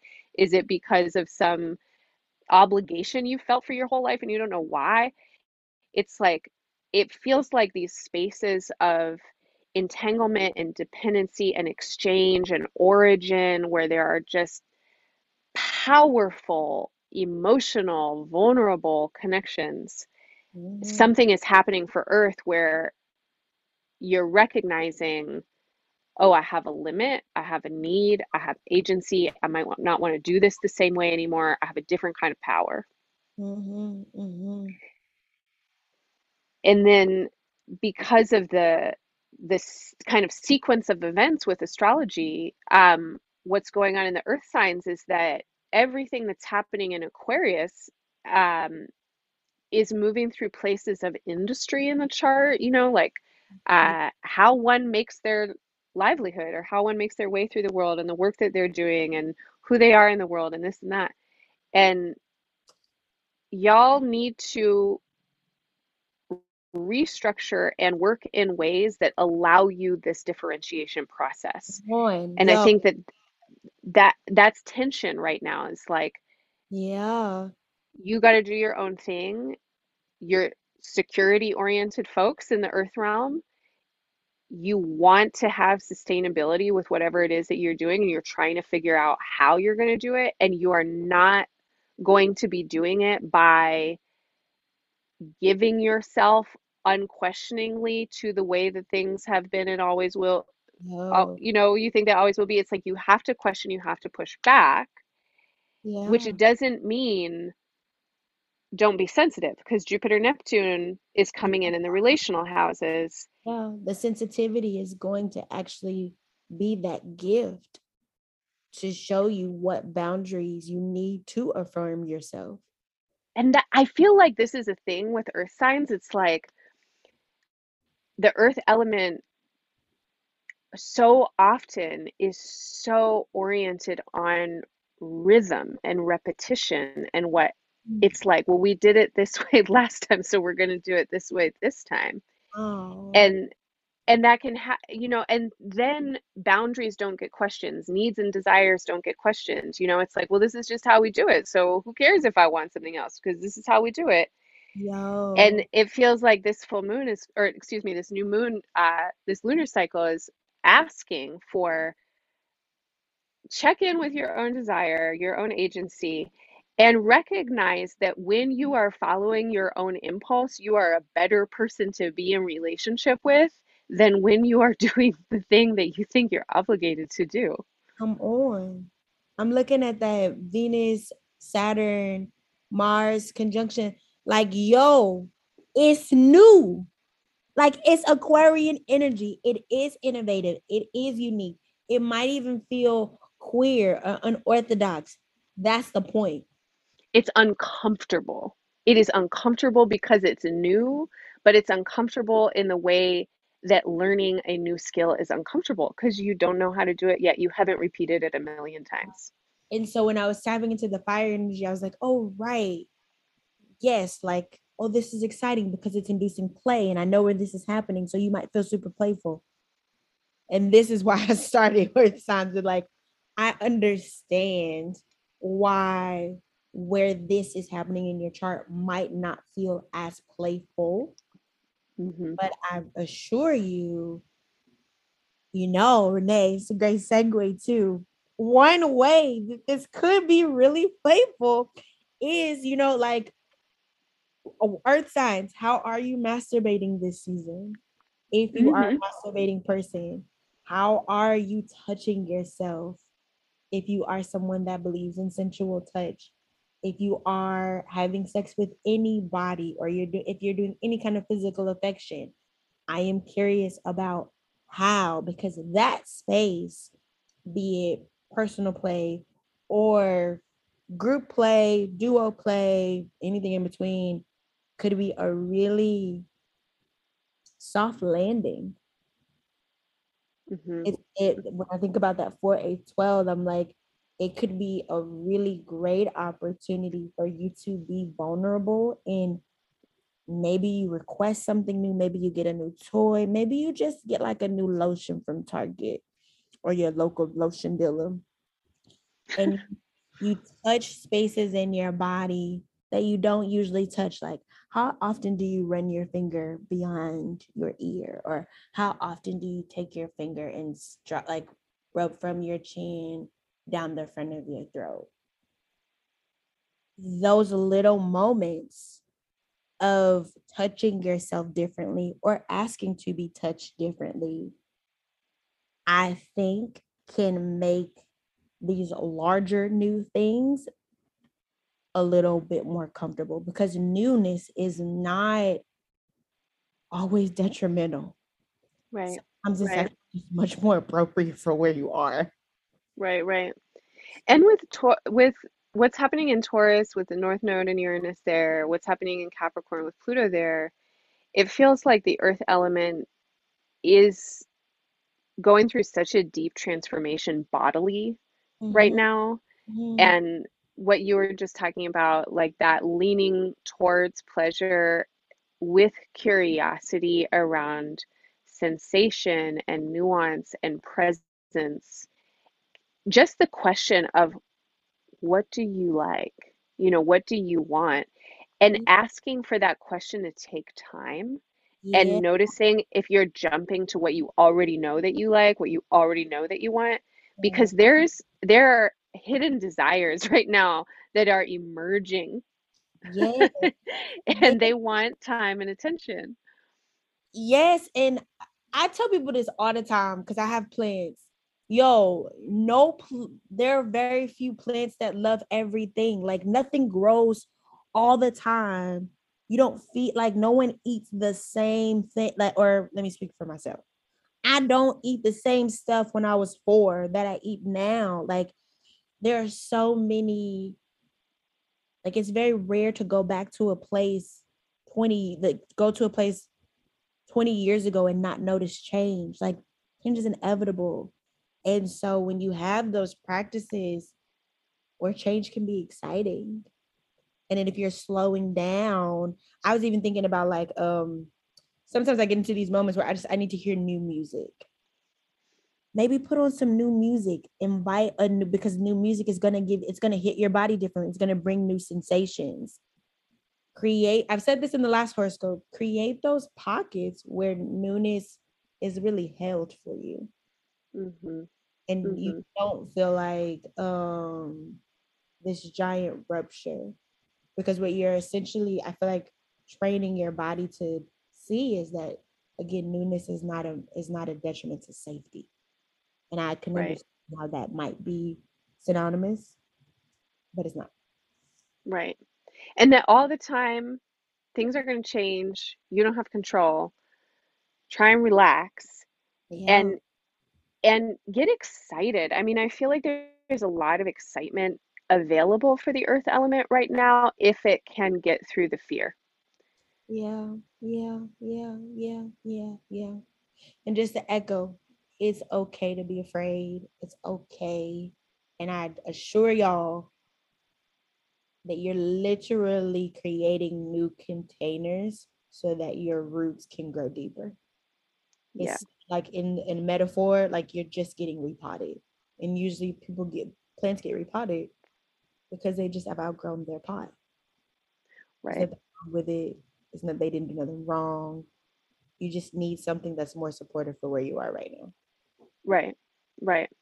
Yeah, and and to continue with that, it is okay to be afraid, but notice when your fear puts you back into the same Yeah. cycle. Yeah. Like Like, see if you can find something that is comforting or pleasurable or curious or exciting to lean against in the space of fear because there are there are options in fear and excitement are very similar uh, emotions and on a physiological level they both produce arousal and you know see if there's some place of actually a little bit of turn on with the unpredictable precarious nature of what's happening right now because change could be exciting and on the other side of this lack of stability is something that is generative come on. If that means you got to go get a new flavor kombucha at your local kombucha market, you want sunflower butter instead of almond butter. I you already know I'm a I'm a sensational kind of woman. First, you go to the lotion dealer, then the kombucha dealer, but Look, ask for something new, new flavors, new scents. look, like just those. I swear, just those little pockets of newness. Like, damn, this kombucha is the bomb. I had I not tried this new thing, I wouldn't even know. I'm missing out on blessings. Come on. Okay. Next time I'll be thinking of you because I, I felt that one in my spirit. I was like, okay, I get it. I get it. I feel you. I'm holding your hand. Yeah. Yep. I feel it too. Katie's a Capricorn sun. I'm a Taurus moon. So Yeah, we got yeah. some earth energy. All right, air signs. Air signs are next. And uh, the Aries new moon is coming into your relationship houses. Yes. So Aquarius rising, you get this new moon in your third house, Libra rising in the seventh, and Gemini in the 11th. And these are the places where you come up against other people and you have to deal with them. These aren't necessarily spaces of of uh, emotional interaction, but they are conceptual. How Mhm. do you frame your relationship? Your ideas, your expectations, your patterns, communication is a huge theme for everybody. Mhm. Mhm. Mhm. Mhm. I'm gonna let you start this one off. I feel like air signs are in an interesting spot right now, Mhm. um, in the sense that with with Saturn and now with Mars and Venus moving through Aquarius and affecting the, the air element, air signs are it's almost like they're getting mirrored by by their airiness a little bit. It's like like like your intelligence is being turned back on you in a certain way and I feel like a lot like what like air signs are noticing where they get in their own way with how they think about things or like Mhm. h- how they've conceptualized something or Mhm. there's a, a necessary restructuring of concept when it comes to who you are and how you are and what you're about. And so when it comes to relationships, then there's a whole new horizon available, new opportunities. Like relationships are feeling really different these days. There's a lot of opportunity to uh, engage with new people, with old people in the same or Yeah. in the old people in new ways, right? But you're not, there's a remarkable shift for the air element in how relationships are happening and what you want to be focusing on in them. And because air and fire are complementary, I mean, part of this is coming from a restructuring of selfhood. And Yeah. when we talked about fire, it was the opposite, right? Like this kind of new feeling in selfhood is leading to this restructure in relationships. With the air signs, the restructuring of selfhood is leading to this new feeling in relationships. Yeah.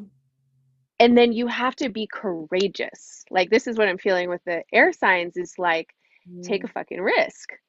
You know, like you what you wanted you want to like make that new friend, you want to have these new kinds of conversations, you want to Mhm. you want to get involved with that new group, like go do it. Put yourself out there. Give it a go. Try it. I'm also thinking about because with fire signs, we were talking about, yo, don't let wind basically gas you up. Mm-hmm. But with the air signs, I'm like, let the fire. Honestly, what I'm getting right now is let the fire consume you a little. and I'm thinking about like the flame, like allow it to like start from your toes and like let it burn up mm-hmm. and out like be courageous but like embody it like feel feel hot feel feel moved feel mm. compelled mm. feel catalyzed mm-hmm. excited yeah yeah because so much of because what could potentially happen is it could be so much about the relationship and this dissipation, this like air quality going like from this center and it just dissipating out. And then we lose it because it just kept going. But if you feel the heat long enough, the, the heat can carry you. Mm-hmm. Yeah, mm-hmm. like where where it almost makes me think like, baby, where are you hot? Like, where is this heat? Like, where are you feeling compelled to move from a deeper sense of integrity? Mm-hmm. Mm-hmm. Like if fire signs are quick to move out, I'm I'm wondering if there's an opportunity for air signs to move deeper in. In. In. Yeah, yeah, yeah. Yeah, I love that because so again in this sequence of events, it feels like what comes up in Aries season with the Aries new moon is an impetus, like a, a match getting struck yeah. in the relational sphere. But mm-hmm. then it moves, you know, then we move into Taurus season and it goes deep in. So yeah. these influences go to 4, 8, 12. Yeah. And what you know whatever is getting churned whether it's like someone's pissing you off and you're having a conflict or someone's turning you on and you're having a romance or some you know something like that it's not so much the other person that it's about like that's the that's the match getting struck but this impulse then like katie was saying has to get nurtured and built and cultivated and brought internal. Say, what do you yeah very similar to very similar to the fire signs in that i'm envisioning you know if you're feeling hell yeah if you're feeling mad keep it. Like look at it and like and when I say look at it, don't allow it to get bigger than you or or this like I'm uh, I'm assuming I'm feeling into like oh we can just like oh I got mad I'll just let it go. You don't have to like there are especially because we're moving into this relational space there are lots of things to do with anger that don't require letting go. It can be mm-hmm. metabolized in ways um, that suit the outcome that you desire thinking more about this like selfhood. Yeah. If, if you are angry or if you are turned on you can move and embody courage in a way that gets you the outcome that you want versus feeling like the relationship in its existence is uh already premeditated and already kind of set in stone. Mm-hmm. And with the, for the air signs right now, it's like y'all need to trust that what you're trying to do with your lives and in the world and um, to meet your ambitions, etc the way that you're going to meet those goals or do those things is by going inwards yeah. like the the outward focus the air capacity to look at the big picture and to see all the steps and to see how the map is going that doesn't work for you right now when you're looking out at the world mm-hmm. it it like has to come inside and the the awareness of relationship between your inner landscape and the outer world is where you're cultivating intelligence. Um, it's not as simple as, you know, some kind of like easy manifestation, you know, believe it and it'll happen shit. But as you shift internally, your relational dynamics shift, and Mhm. then the opportunities that are available to you And it begin and to how you're working in the world, they begin to shift, Yeah. and then your life changes. And so air signs, you have to go in go in to make those shifts. the Neptune, um, Neptune Pisces conjunction, that's a 2-6-10? Mhm. Yeah, and when I think of 2, 6, and 10 I do think about the body. Mhm. I think about I I I just I've I'm like, "Oh, this is happening in your body. This is happening in real time." Like, 2, 6, and 10 are earth houses, so this is a very you can see this Mhm. in real time, and so Yeah, and Jupiter and Neptune are expanding those places. It's almost like if you take the bait and be courageous, there's this real deep opportunity to root in yourself differently, Yeah. which it makes how you value yourself very different. It makes how Right. you work with your own body very different, and then when you're working with others it shifts that too. But it is a it is a out to go in, not a it's an in to go out, not an out to go in. Right, right.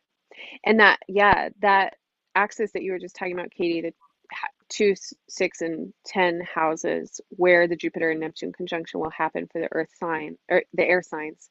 Air signs. Um, the yeah, the air signs. That those are also places where you build resource and Mhm. work in the material realm outside of your body. So it's your body as a material, um, phenomena interacting with the material phenomena around you. And Pisces and Jupiter and Neptune are a major endocrine event. And, you know, like co come to the workshop on April 10th. We'll work with the endocrine system, but endocrine is so powerful and it is palpable. Um, if if a person is feeling hypersexual, if their, like, sex organs are are rocking and they come into a room, it's like you can feel their vibe.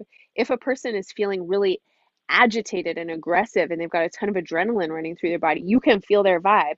If a person is blissed out and peaceful, like, you can feel their vibe, and it absolutely affects how you want to interact with them and how you're gonna respond and what you wanna give them, what Mhm. you wanna receive from them.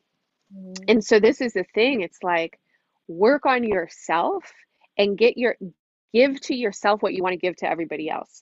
Give to yourself what you wanna get from everyone else.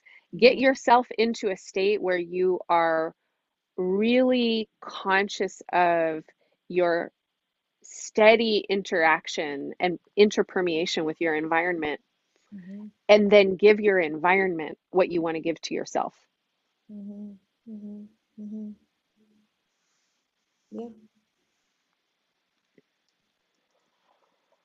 Yep. Alright, last last ones, water? Okay. Okay. So water signs, Cancer, Scorpio, and Pisces. Yeah. Check in with your placements. Okay, do you wanna start this one? Yeah. Very similar to the earth signs. I was like, this is this transit gives you space to create new containers, but specifically new energetic boundaries. Uh, where the boundaries with earth signs may feel more um like differentiating with people, this might feel less tangible and like with people and these the boundaries that you might be creating might be with like stories. Uh specifically, where is that? Yeah. Yeah. I was like, this might feel like an opportunity to to to depart from certain ideologies like the the the energetic boundaries just might be a honing of like that is no longer my story that is no longer my path or that's just a, a, a paradigm that i'm just no longer interested in because it's no longer supportive um and and getting comfortable with this idea of setting both very tangible boundaries but also just like spiritual boundaries mm-hmm. Mm-hmm. Yeah, for the so for the water signs, uh, the the Aries new moon comes in in uh, houses two, six, and 10 mm-hmm. Um, and so on on a pretty mundane level, it feels like this upcoming season from Aries new moon into eclipse season for the water signs has a lot of initiatory energy when it comes to what you're trying to manifest in the world and for yourself. Mm-hmm. And so there are new ideas and new impulses and new opportunities that are not entirely ready to be realized in all of their manifestation, but the first impulses are coming in and conversations might be happening, ideas are happening, and it feels like you're ready to change your life in some significant ways mm-hmm. and you're getting previews like you're getting previews of what it's going to look like and how you're going to get there and what you want to do yeah yeah yeah i was like oh i was like for these people get creative so it's mm-hmm. like there might be some new teachers there might just be new sources of inspiration. There might be new connections. And out and to your point around like new um new things coming in, you also might be reaching out in new ways. And I was mm-hmm. like, oh, that could feel really overwhelming because it could just be you're being vulnerable in new ways. And I was like, similar to air signs, feel the heat of that, feel the overwhelm. And I'm hoping that by getting creative the the overwhelm or like maybe emotional residue of the newness can help kind of um soothe it. Yeah, I second that. I think creative energy right now for the water signs is really helpful. And it's like creativity because it feels good and because it gets you in touch with yourself and it helps open you up to maybe channel something or listen deeper. Um, but I I also feel like I want to tell air signs to not get too fussed about what other people are thinking. Like it's not air signs don't be cre- oh excuse me, water signs. Yep. Water signs. Don't get too fussed about what other people are thinking and like like don't do it for them.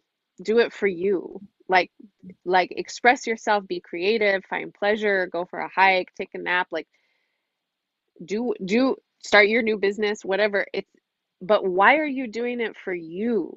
You know like um, yeah. again kind of go go in. Yeah and i did write down there might i was like oh there might be some old wounds around what you value but you but they, but you are changing. And specifically, I was like, oh, there might be some issues of shame or difficulty, especially for folks that were that's transiting the their midheaven.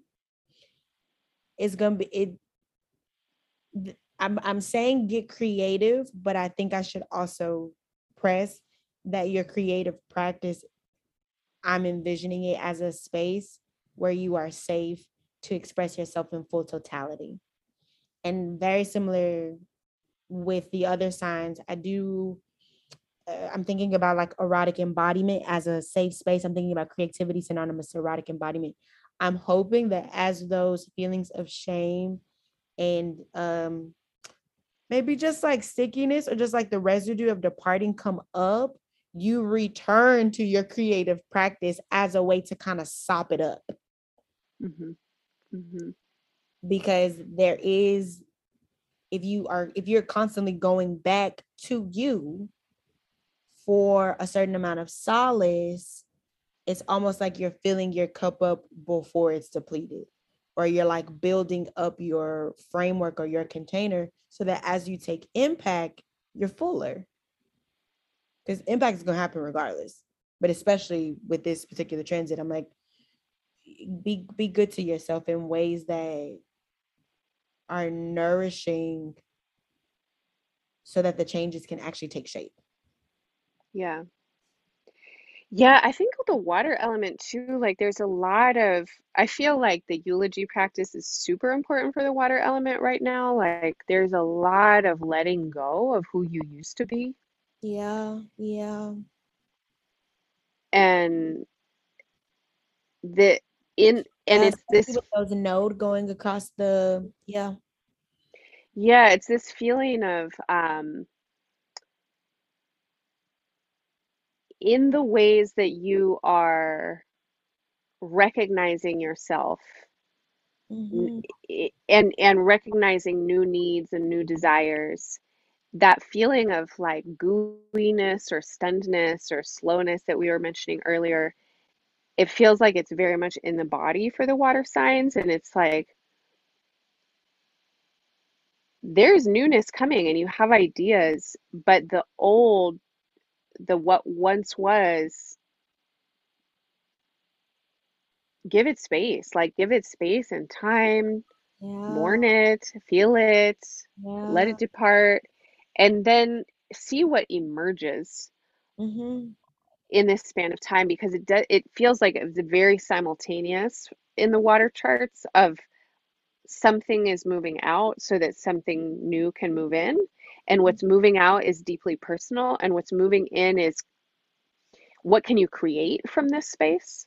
Yeah. but it's not it's not going to be a replacement for what is moving out. Like that's not what you're looking to do is recreate something or get a replacement. It's like in this in this space of um of release of surrender of letting go something else wants to emerge and it's Yeah. going to be a very different kind of thing Yeah, yeah, yeah. And when I think about these new containers and these new intuitive practices, I'm also I'm thinking like if you got the craving to even try a different art form, I say go ahead and go for it only because and I, I feel like we've said this for all of the signs. It's new for a reason. Like Mhm. it's supposed to be different. It's it's not supposed to replace the old thing. Like we have, you know, we sit at the feet of caskets because that like this body is no longer with us and you cannot bring it back. The intention, the intention is not to bring it back.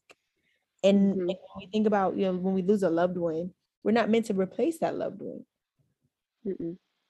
And Mm-mm. so yeah, I just I just want to keep pressing. It's new for a reason. right right And uh, and I said this in our last horoscope, like find those little pockets of of salve where the newness can feel nourishing. Like Mhm. um like um I'm trying to think. I'm getting this sense of the delight of newness that is also quite awkward you know and the the feeling of trying to learn a new thing and not knowing what you're doing and letting that be the place of delight. Like you're gonna fuck up.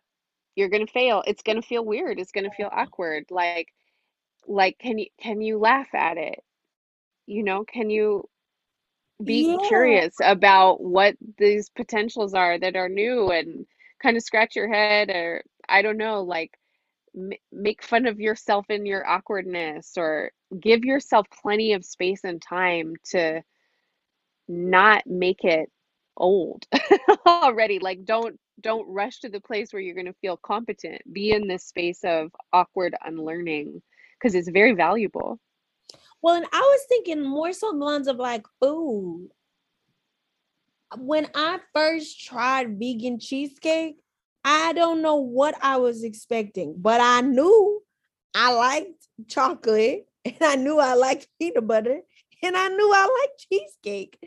I was like, and more importantly, at the time, which was actually what I was thinking about, when I stopped eating dairy, it was because like my body was super inflamed and it was showing up in ways that I was not fucking with.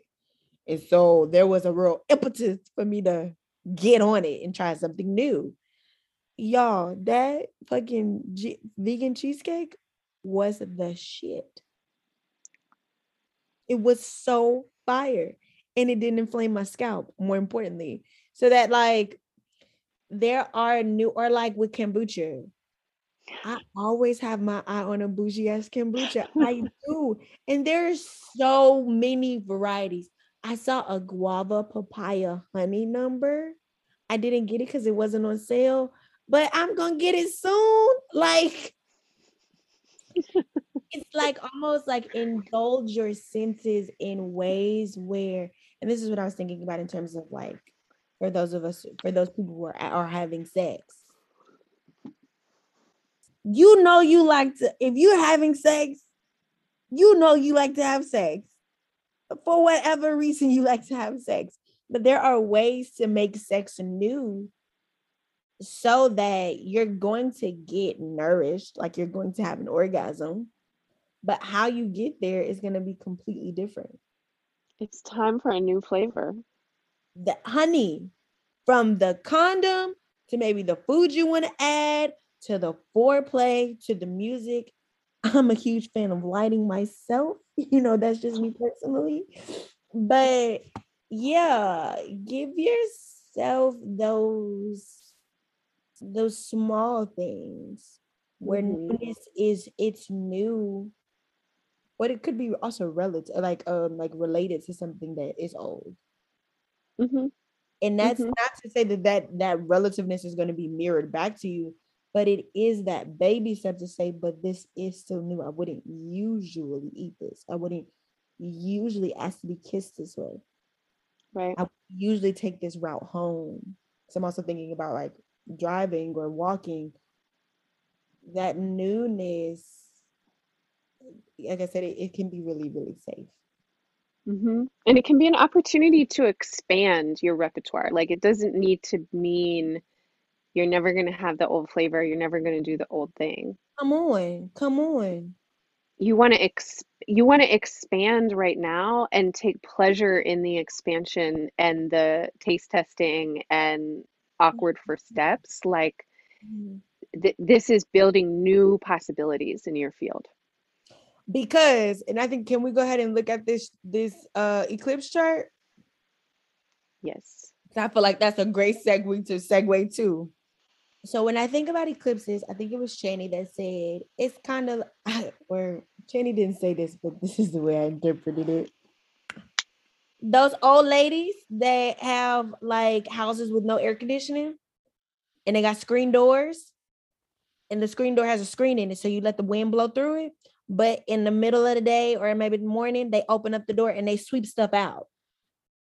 Let me go ahead and help you out. Baby when they start sweeping that floor you might want to move your feet you want to pick up your stuff because when they start sweeping shit is going and to your point about expansiveness and palettes, if you have new containers, new ways of support, new ways of being, existing in relationship, you're creating a foundation so that as that new information comes in, it has somewhere to go. Yes. Uh, but if you don't, have anything new and that old lady come in there and sweep up that floor, you are going to essentially leave yourself unsupported. Yeah.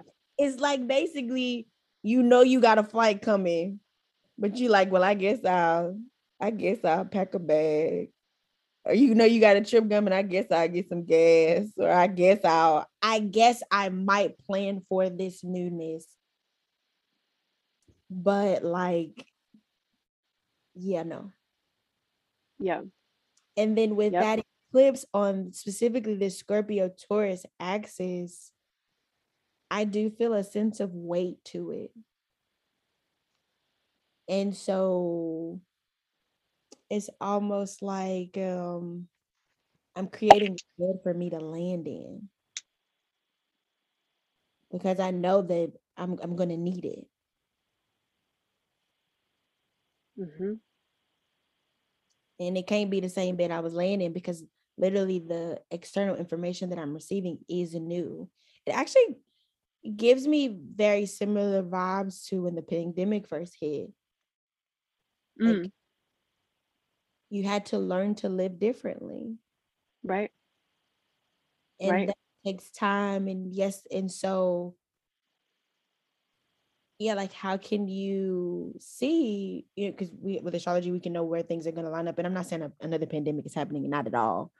But I am saying there's space with eclipses to create, to weave spaces of support for yourself because you know that energy is exiting and making space for new. Yeah. I think that's a good note to wrap up on, just that wisdom of support precedes movement for all the signs, really. Like, this is a time that is asking for movement and is also asking for support and working with forms of support in new ways. Yeah, yeah, yeah. Katie, thank you for joining me for this Aries season podcast.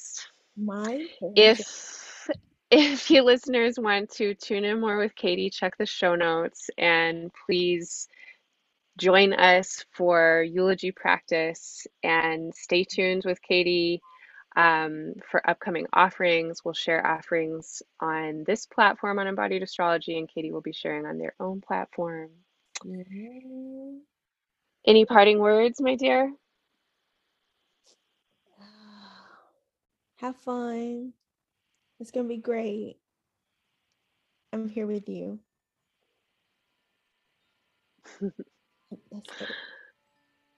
Happy new moon, everyone. We are wishing you all the best in this journey towards eclipse season. And stay tuned with Embodied Astrology.